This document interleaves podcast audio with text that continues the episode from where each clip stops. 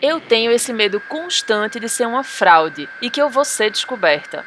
Acho que eu estou fazendo um péssimo trabalho. Acho que comecei a trabalhar muito cedo e não estava pronta. Eu não tive nenhum treinamento formal. Eu não vim da Juilliard. Eu estava apenas começando e aprendendo na frente do mundo. Por isso, sempre tive a sensação de que um dia eles descobririam que eu sou realmente uma fraude e que realmente não sei o que estou fazendo. Michelle Pfeiffer.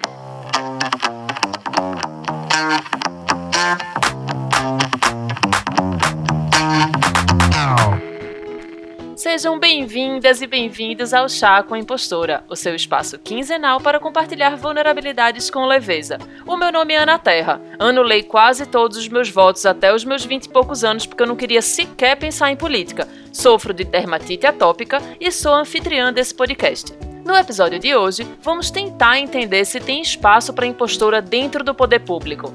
Dá para falar de vulnerabilidade na política? A impostora se encaixa nas disputas eleitorais?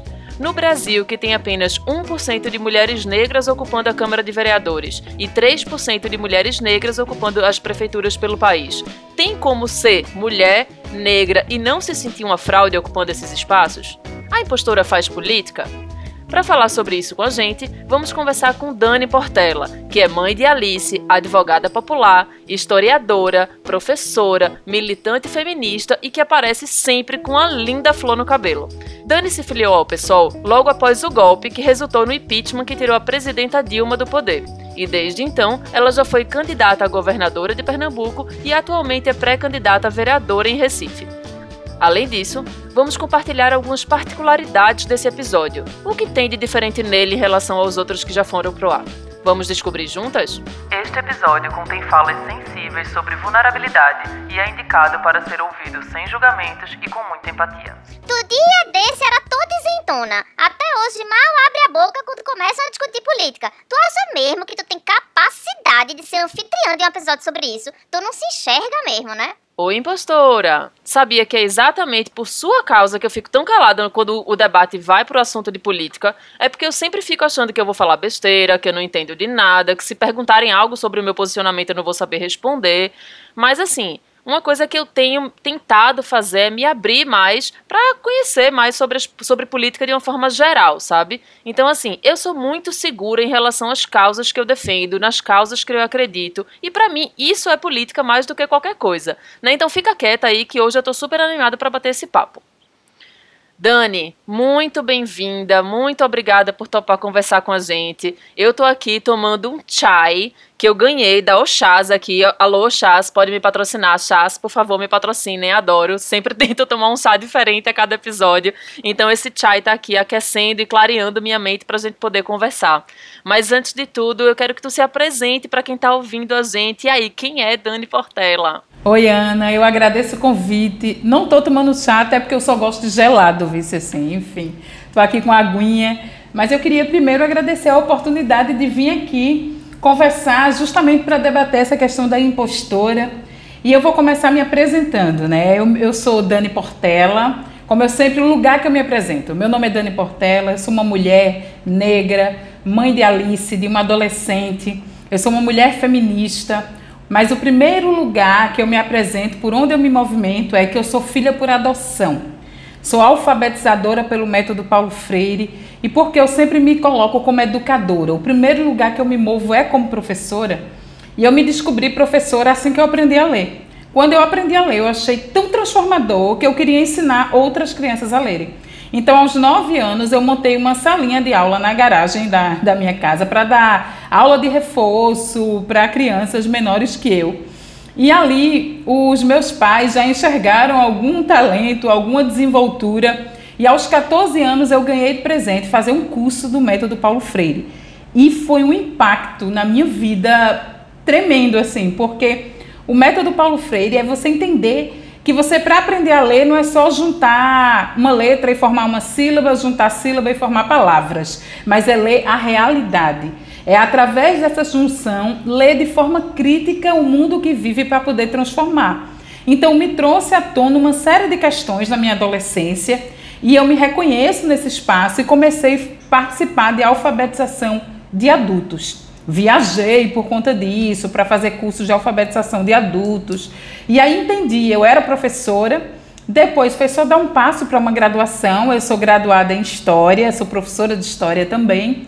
E depois, dentro desse caminho, eu começo a perceber que as relações de gênero elas tinham importância sobre a nossa vida. Então, na história eu estudava relação de gênero e violência e começo a migrar para o direito e viro advogada, como advogada popular, também atuando nas relações de gênero e violência no combate e enfrentamento à violência doméstica. Então, assim, apesar de toda essa trajetória, a política também não era um lugar que eu me reconhecia.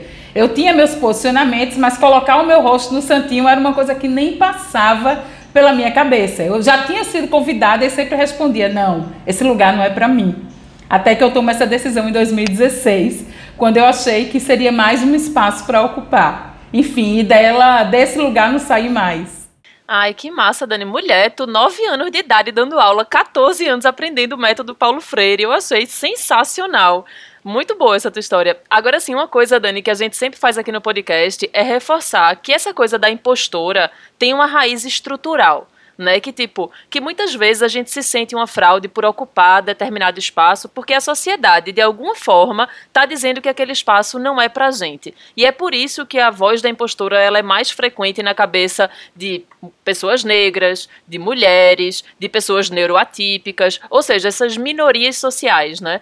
Mas aí a gente tem uma pergunta chave aqui do podcast que eu queria saber de tu, na tua visão, o que é a voz da impostora? Olha, na minha visão, é, inclusive é um termo novo para mim e eu acho que assumir isso é bem importante porque eu sou cobrado o tempo inteiro a saber de tudo. Assim, isso é uma cobrança na política muito forte. Então, para mim admitir que eu não sei de tudo, que tem termos que eu não conheço, que tem muita coisa para ler, que a gente está aprendendo todos os dias, isso é uma constância nas nossas vidas, né? E aí, quando eu me deparo com o termo impostora, no primeiro momento a gente associa de uma forma pejorativa a uma coisa ruim. E sempre que me vem à mente, já me faz pensar, eu vou me colocar num lugar que possa me trazer alguma vulnerabilidade? Porque é isso, como mulher negra, mãe solo, feminista, você é chamada a ser forte o tempo inteiro. Desde pequena, não chora, seja forte, você precisa enfrentar. Então, falar sobre a impostora é falar de um lugar de vulnerabilidade também. Como você disse, tem vulnerabilidade na política. Falar da impostora é falar de uma sensação de não pertencimento.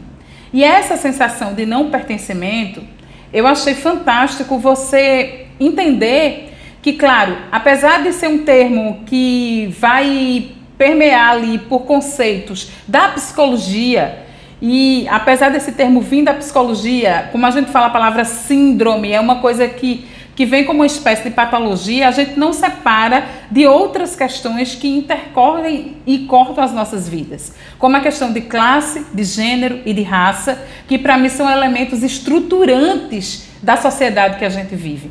Então, essa síndrome da impostora, o fato de eu ter pesquisado sobre isso, e na maioria das minhas pesquisas eu encontro o nome da síndrome no, no feminino, me chamou a atenção porque eu sei que ela pode acometer homens e mulheres, mas porque a maioria das pessoas se refere à síndrome da impostora, porque na maioria deve acometer mulheres justamente pela desigualdade de gênero marcante na sociedade patriarcal.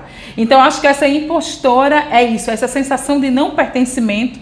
E eu te digo, viu, se eu for pensar numa experiência pessoal, é, o próprio fato de ser filha por adoção, de ser uma mulher negra, adotada por uma família branca, eu acho que essa sensação me acompanha desde a minha primeira compreensão de mundo, logo nos primeiros anos da infância. Realmente. E assim, a gente entende também que a gente aqui no podcast tenta dividir os episódios em alguns temas e tudo, mas que nem você trouxe, assim, tem a questão de gênero, tem a questão de raça, tem a questão social, tem a questão da estrutura familiar. Então a impostora ela pode falar com a gente de diversas áreas, né? E assim, quando a gente decidiu fazer esse episódio sobre política, a gente começou a se articular e aí foi em busca de algumas pessoas para conversar. E aí a gente se deparou com um retorno assim, que especificamente eu já esperava que pudesse acontecer de gente dizendo que simplesmente não sente a síndrome da impostora. Eu estou dizendo que está seguro no lugar que ocupa, que não se sente insegura dentro da política. Então, assim, foi um misto de um pouco de surpresa, de, poxa, as pessoas estão realmente se sentindo assim tão seguras, e um pouco de inveja também, porque, poxa, eu olhei e fiz, realmente existem essas pessoas que têm essa confiança que eu, particularmente, tanto almejo, né? Mas também confesso que gerou uma desconfiança ali de tipo, será que isso é um reflexo desse ambiente político, né? Será que as pessoas, especialmente em um ano eleitoral feito que a gente tá, né, onde todos os políticos terminam ficando mais expostos de alguma forma, será que elas estão negando falar das suas fragilidades? Será que elas estão negando é, sair de uma posição de segurança, assim, né? Porque quando você vai pedir voto para as pessoas, você está pedindo a confiança delas, né? Então como é que você vai falar da sua insegurança, das suas fragilidades, né? Né? E aí eu fiquei pensando muito sobre isso, porque eu acredito que a conexão ela se dá justamente pelas vulnerabilidades, né? A gente fica mais próximo das pessoas quando a gente se reconhece nessas suas fragilidades de alguma forma.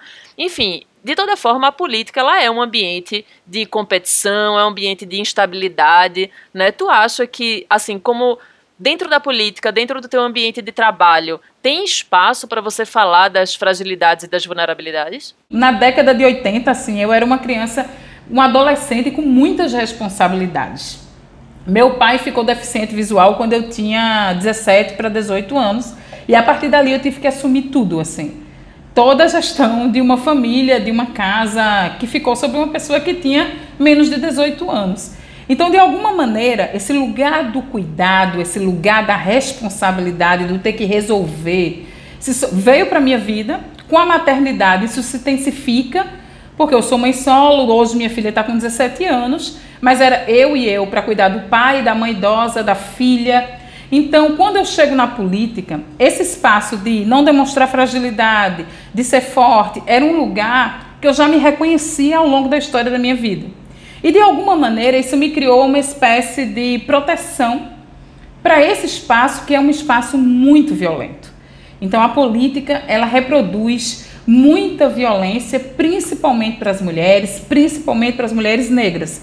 Quando você inicia trazendo dados falando que você tem 1% de mulheres negras que ocupam a Câmara de Vereadoras, veja, aqui no Recife, de 39 vereadores, somente 5 mulheres, e quantas dessas mulheres são negras? Quanto dessas mulheres são LGBTQIA+, quanto dessas mulheres têm algum tipo de deficiência? É praticamente nenhuma, zero, nula. Então são espaços que foram negados ao longo dos séculos pela estrutura da sociedade patriarcal. Então quando você chega nesse lugar, é muito claro que a sua presença nesse lugar incomoda. A sua, a sua simples presença nesse lugar incomoda. E assim, eu escutei coisas do tipo: não deveria emagrecer porque sabe que vídeo engorda e você vai aparecer nos debates. Mas será que não era interessante a gente controlar um pouquinho o volume do teu cabelo? Então, assim. É, Dani, obrigada por compartilhar essas tuas histórias e são pontos muito importantes, assim, porque quando a gente fala de voz da impostora, é, algumas vezes a gente coloca essa impostora como uma voz que fica dentro da nossa cabeça, falando de coisas que a sociedade, às vezes, de forma velada, entre aspas, está dizendo. Só que nesse caso da política não é nada velado, né? É tudo escancarado, assim. Para quem não sabe, eu conheci Dani pessoalmente na Casa da Mulher do Nordeste, quando eu estava pela Angola Comunicação fazendo uma oficina dentro do projeto Mulheres Negras e Democracia para a construção da campanha Eu Voto em Negra né? Então Dani estava lá, maravilhosa também, com sua flor no cabelo de sempre. E aí essa campanha entrou no ar, inclusive recentemente. A gente vai deixar aqui na descrição do episódio os links da campanha, mas é essencialmente uma campanha que estimula a população a votar em mulheres negras, para que a gente tenha mais representatividade nesse espaço de poder. Né? Então, para a gente é, conseguir ter mais representatividade de fato. E aí, na construção dessa campanha, eu lembro que um dos gargalos que a gente encontrou foi justamente que, além da gente estimular que as pessoas votassem em mulheres negras, a gente tinha que estimular que as mulheres negras se candidatassem, né? Porque assim, nas conversas a gente ouviu muitos relatos de mulheres que são líderes comunitárias, representantes populares, mas que elas repetem exatamente isso, que não tem espaço para mim na política, eu não me enxergo concorrendo a uma eleição, esse negócio de política não é para mim. Enfim, então assim como tu já reforçou, né, várias coisas que são ditas e violências que são feitas para fazer com que as mulheres de alguma forma não sintam que esse espaço é, deve ser ocupado por elas, né? Mas tu, Dani, quando tu chegou e decidiu mesmo, vou me filiar, vou, vou encontrar essa política nesse espaço é, mais partidário, até porque, como você disse, a política a gente faz até na hora que a gente está escolhendo o que comer, a roupa que vestir, o, transporte que usar, tudo isso são escolhas políticas de alguma forma. Mas quando tu chegou e disse, agora eu vou entrar para a política como profissão, de alguma forma, como né, atuação, o que foi que tua impostora te disse nessa época? Olha, é, eu acho que a minha impostora ela segue falando muito comigo nesse sentido, assim, de é por aí mesmo. Você está sempre desistindo das coisas. Quando eu me filio a um partido político, e eu vou te dizer, foi uma decisão muito mais motivada no campo pessoal, que passou muito pelo emocional do que pela razão. Então, no momento que a razão chega, a impostora chega junto. Por que eu digo pela emoção? Porque em 2016 o, eu peguei chikungunya, meu pai pegou chikungunya naquele ano da síndrome da Zika vírus aqui no estado. Meu pai era muito lúcido, mas muito idoso, e a chikungunya se agravou nele. E meu pai era o meu grande informante político. E ele morreu sofrendo insônia. Lembrando de uma noite, ele ficou preso, desaparecido por alguns anos. E ele lembrou de uma noite que ele não dormiu escutando gritos de uma mulher sendo torturada na sala ao lado da, na cela ao lado da dele. Em um determinado momento, eu sempre conto essa história porque ela é muito forte para mim. Ele escutou um choro de uma criança e essa mulher e essa criança morreram vítima de tortura e naquela cela ao lado estava o coronel Brilhante Ustra. Então, no quando foi ter a votação de Dilma em 2016, meu pai, ele teve um agravamento, ele foi levado para UTI. E a angústia dele, que ele passava o dia escutando rádio e vendo noticiário, era: e agora não tem TV aqui, não pode ficar com rádio. Você tem que vir para a visita da noite para me informar o que está acontecendo. Eu preciso saber.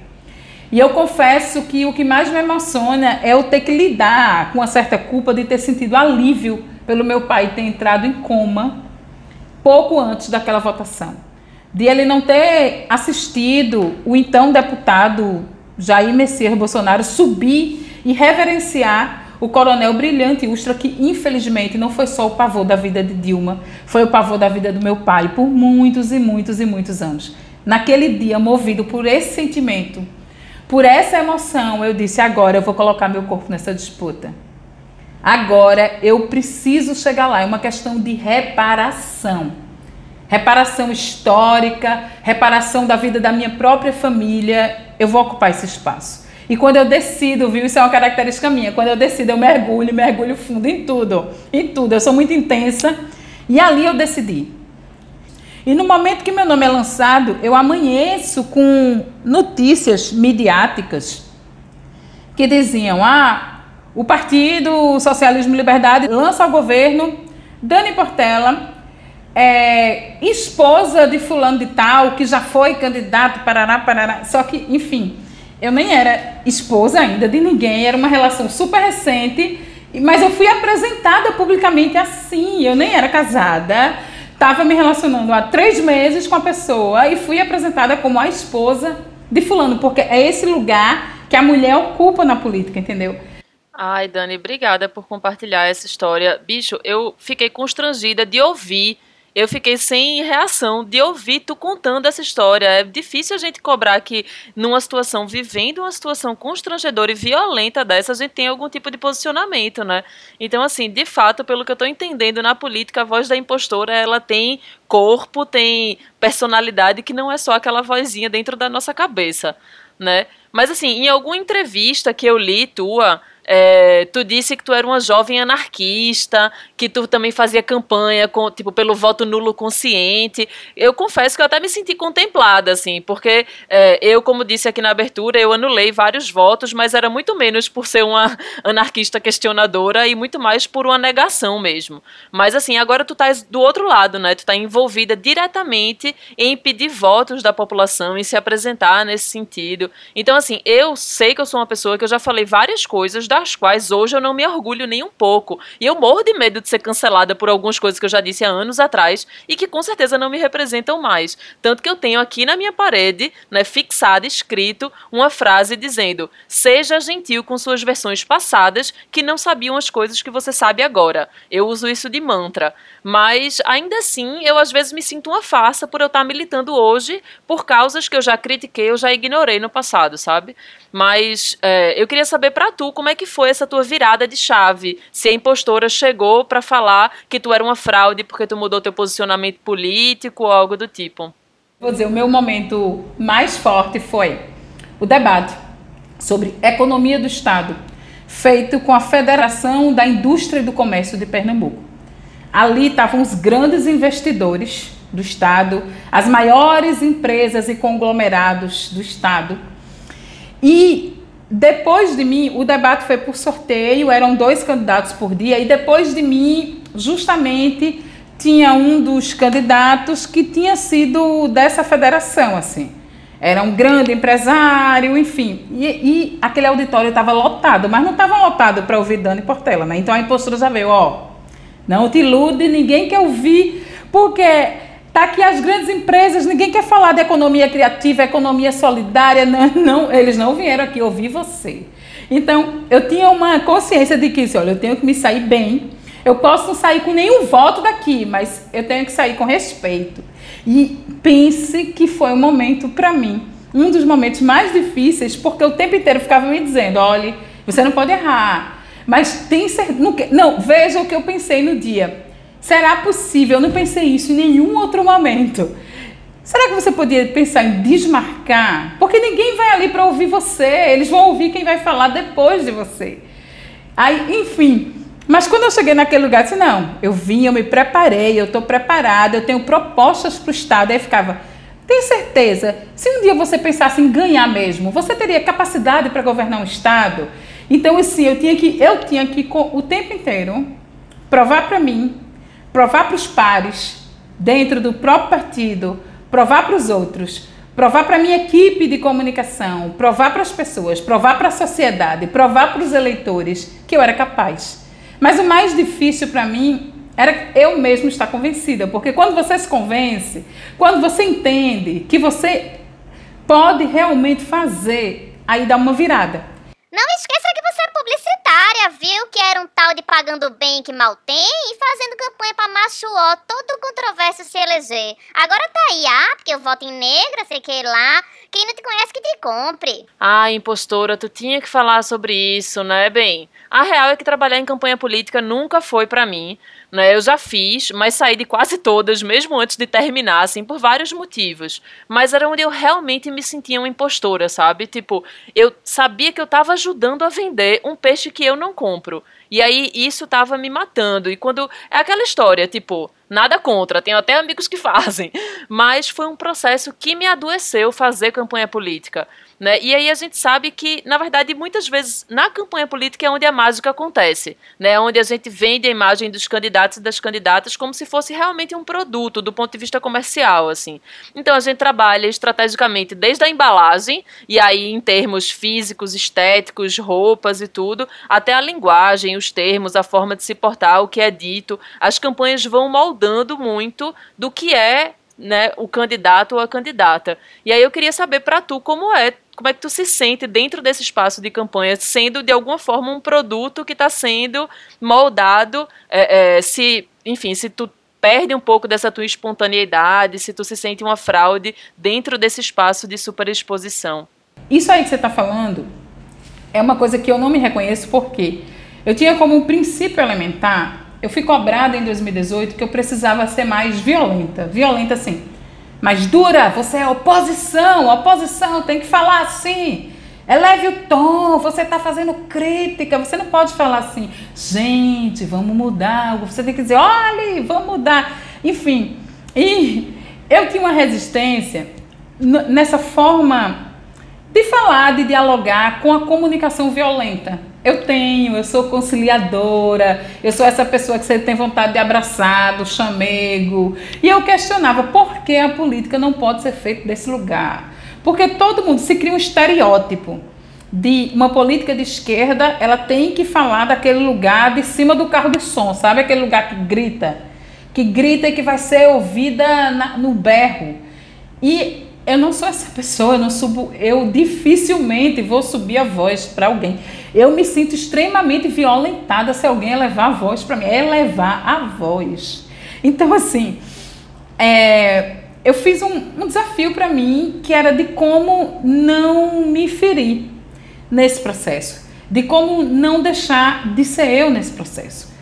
É verdade. E, assim, eu espero, viu, Dani, que os meus colegas publicitários e meus colegas comunicólogos comecem a entender o valor que tem de não simplesmente querer botar um candidato dentro de uma caixinha, mas sim deixar essa. É, enfim, essa verdade sair, né? Espero que seja bem sucedida a estratégia. Mas bem, quem acompanha aqui o Chá com a Impostora sabe que todo episódio a gente tem esse papo gostoso entre eu, né, a minha impostora e a pessoa convidada, que aqui, né, Dani tá presente, mas que a gente também tem um espaço para um relato de uma outra pessoa. E aí essa história ela é lida por mim, né? E aí pode ser de forma anônima ou não, quem escolhe é a pessoa que manda o relato. E aí a gente recebe relatos por e-mail de ouvintes, de pessoas que chegam pelas redes sociais, que chegam através de indicações. Inclusive, quem sentiu chamado aqui para escrever, quiser compartilhar com a gente como a sua impostora se manifesta, pode mandar sua história para o contato arroba chacoimpostora.com.br é, nós lemos todos eles sem julgamento, com muita empatia. Inclusive, nos últimos episódios, os relatos foram os verdadeiros pontos altos, né, emocionando, engrossando o caldo da conversa, abrindo outras perspectivas. Mas eu tenho que confessar aqui uma dificuldade nossa para esse episódio específico, né? Que faz tempo que a gente está querendo trazer esse assunto para a pauta. A gente fez alguns contatos, a gente abriu convocatória no post lá no Instagram do, do, do chá, e aí pedindo para que as pessoas sinalizassem né, que elas queriam falar sobre isso. Teve muita gente sinalizando interesse em ouvir, mas poucas pessoas sinalizaram interesse em falar. Então a gente sabe que não é todo mundo que tem essa segurança do lugar que ocupa dentro da política, que a política é sim um terreno fértil para impostora, né? Mas por que não tem tanta gente querendo se expor assim? Por que não tem tanta gente querendo falar das suas inseguranças? Por que não tem tanta gente falando das suas vulnerabilidades se é exatamente isso que conecta, né? Fica aí o questionamento.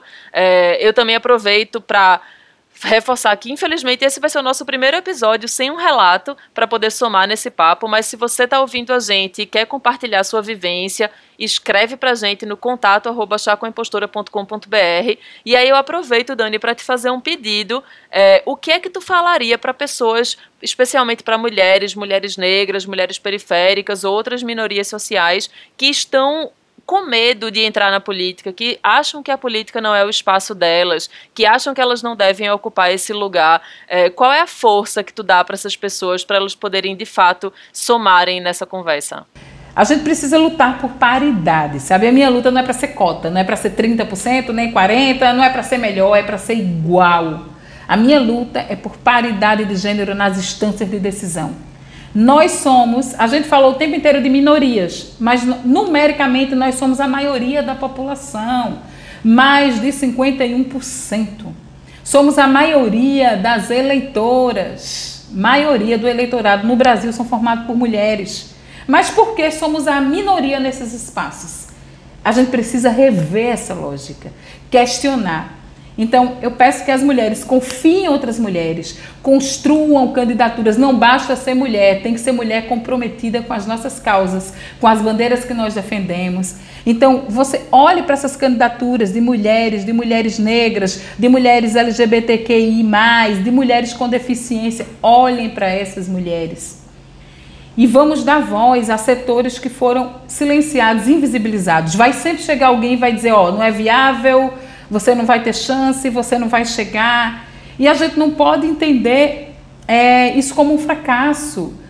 porque não é uma questão de um jogo onde simplesmente se ganha ou se perde. A gente não está disputando uma eleição. Eu não estou aqui para disputar uma eleição. Eu estou aqui para disputar mentes e corações. Para disputar um projeto de sociedade que combata as desigualdades. Massa, Dani. Obrigada pela tua fala. espero que mais mulheres se inspirem e se candidatem também e passem a olhar mais para as candidaturas que já existem né? E uma coisa que a gente precisa nessa vida é de alimento, né, Dani? E aí eu coloco alimento como no sentido mais amplo da gente se alimentar de informação, de conteúdo, de humor, de beleza, de diversidade. E aí eu quero saber, Dani, o que é que tu traz de indicação pra gente? Se tu tá lendo alguma coisa legal, ouvindo, assistindo, como é que tu tá descansando a cabeça no meio disso tudo? Se tu tem alguma indicação para deixar pra gente. A minha postura tem a ver com isso, viu? Sempre me diz, ó, oh, você tem que, não pode parar de ler, não pode parar de estudar estudar, não pode parar de se atualizar, tem que ver jornal todos os dias, tem que estar antenado de tudo que está acontecendo, debatendo profundamente as coisas. Então eu sempre me desafiei a sair dali da espuma, a descer nessa água mais profunda, né? E aí, como eu estava com pouco tempo, aí eu disse, não, vou me dedicar, no lugar de pegar leituras novas, eu vou reler algumas coisas que são centrais para mim agora nesse debate, né? Então, quando acontece toda essa onda esse ano, dessa luta antirracista, pela violência policial, e eu fico pensando, a gente se comove muito com o que acontece fora do Brasil, mas aqui acontece todo dia. Todo dia um homem negro, um jovem negro grita, eu não consigo respirar. E essa sensação de não conseguir respirar, ela toma conta de tantas pessoas no nosso próprio país, na nossa própria cidade, que eu aproveitei para reler e eu deixo como indicação na minha luta antirracista, eu vou mergulhar em autores e autoras negras e negros também. Então, assim, eu aproveitei esse tempo para reler, na verdade, é a minha terceira vez, mas sempre eu tenho alguma coisa para aprender com Angela Davis, no Mulheres, Raça e Classe. Assim, é um livro que, que muito me inspira, que faz eu compreender essa estrutura eu peguei um texto também de Silvio Almeida que trata muito, né? Rodou no Roda Viva aí de racismo estrutural, uma coisa que a gente debate, mas que a gente tem que aprofundar. Adoro uma baiana chamada Carla Acotirene, assim. Eu já ouvia Carla, participei de debate com Carla, achava Carla fantástica, reproduzia Carla, mas nunca tinha lido. Então agora parei efetivamente para ler Carla e aí eu indico isso, Carla Cotirene, Angela Davis, Silvia Almeida, porque essas leituras são importantes para mim. E no campo da música hoje, nas minhas redes, está lá Dani Portela Pessoal, quem quiser chegar, dialogar, continuar a conversar, é, pode chegar por lá nas minhas redes sociais, no Instagram e no Facebook. Eu coloquei hoje, coincidentemente, uma playlist. Eu fiz uma roda de conversa com mulheres e coloquei uma playlist feminista. Assim, música é uma coisa que me inspira, que me movimenta, é uma coisa que eu começo o meu dia com esse pé meio no chão. Eu sou muito mais ligada a isso do que a tela, né? E aí eu fiz a minha playlist feminista e a última música que eu ouvi, lá vai ter Flaira, lá vai ter Elza Soares, assim, lá vai ter muitas mulheres maravilhosas, incríveis. Mas a, a, última coisa que eu ouvi, eu queria deixar como indicação aqui, que é uma música que acabou de ser lançada, que é Acenda a Luz, que é uma música com a maravilhosa Doralice. Dora é uma pessoa que eu conheço há muito tempo, é daqui de Pernambuco, viu, gente? Doralice, conhecida como Miss Beleza Universal, e sua companheira, a maravilhosa Bia Ferreira. É isso, é Miss Beleza Universal, cota não é esmola. Então, é, essas duas mulheres me inspiram muito na luta de duas mulheres negras falando da centralidade de um outro poder, de uma retomada. Essa música fala sobre amor, sobre afeto, em tempo de tanto ódio. Essa música traz realmente essa luz do amor, do afeto, da paixão. Acenda a luz. É a minha última dica, que é recém-lançada, tá quentinha. Foi a última coisa que eu escutei. Escuto muito tudo daqui, tudo, tudo. Eu consumo muito música pernambucana. Arrasou, Dani, nas dicas. Inclusive, eu tô lendo o mesmo livro também, de Angela Davis. Eu já tô lendo devagar, né? Mas já tô lendo de novo também. É, algumas partes, e aí eu até comentei com uma amiga que já leu e disse: Menina, eu tô lendo esse Mulheres, Raça e Classe de Angela Davis e percebi que tem esquerdomacho desde o meio do, do, do século XIX, que coisa, né? Ô, raça antiga. Então, assim, Dani, eu quero te agradecer. A gente vai deixar todos os links dessas indicações de Dani na descrição do episódio. Dani, muito obrigada pela disponibilidade, pelo papo, por ter sido tão sincera, tão aberta. Então, aqui vou deixar um espaço para você botar sua mensagem final e também dizer onde é que as pessoas te encontram, deixar os teus contatos. Fica à vontade. Gratidão, Ana. Gratidão a todo mundo que está assistindo a gente agora, ouvindo, a todas essas vozes impostoras que tentam nos diminuir nos paralisar. Acho que é, esse é um momento de muito movimento, sabe? E acho que esse movimento ele traz uma esperança muito grande assim, que esse movimento de silenciar um pouco essa voz seja um movimento de ecoar outras vozes. Essas vozes de uma força, de uma potência ancestral. Eu digo que é tempo de retomada de todos os territórios inclusive o político, querida. Muito obrigada. Obrigada, Dani. Obrigada demais.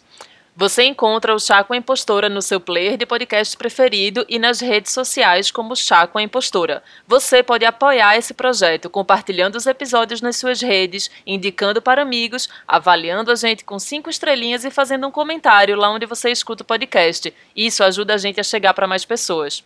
Sugestões, comentários e carinhos pelo contato arroba chacoimpostora.com.br. O Chaco Impostora apoia a iniciativa Mulheres Podcasters, que busca incentivar e dar visibilidade a produções feitas por mulheres. Procure pela hashtag Mulheres Podcasters no Twitter e no Instagram e conheça programas diversos com mulheres em suas equipes. Esse episódio foi gravado em casa, durante o período de distanciamento social devido à pandemia do coronavírus.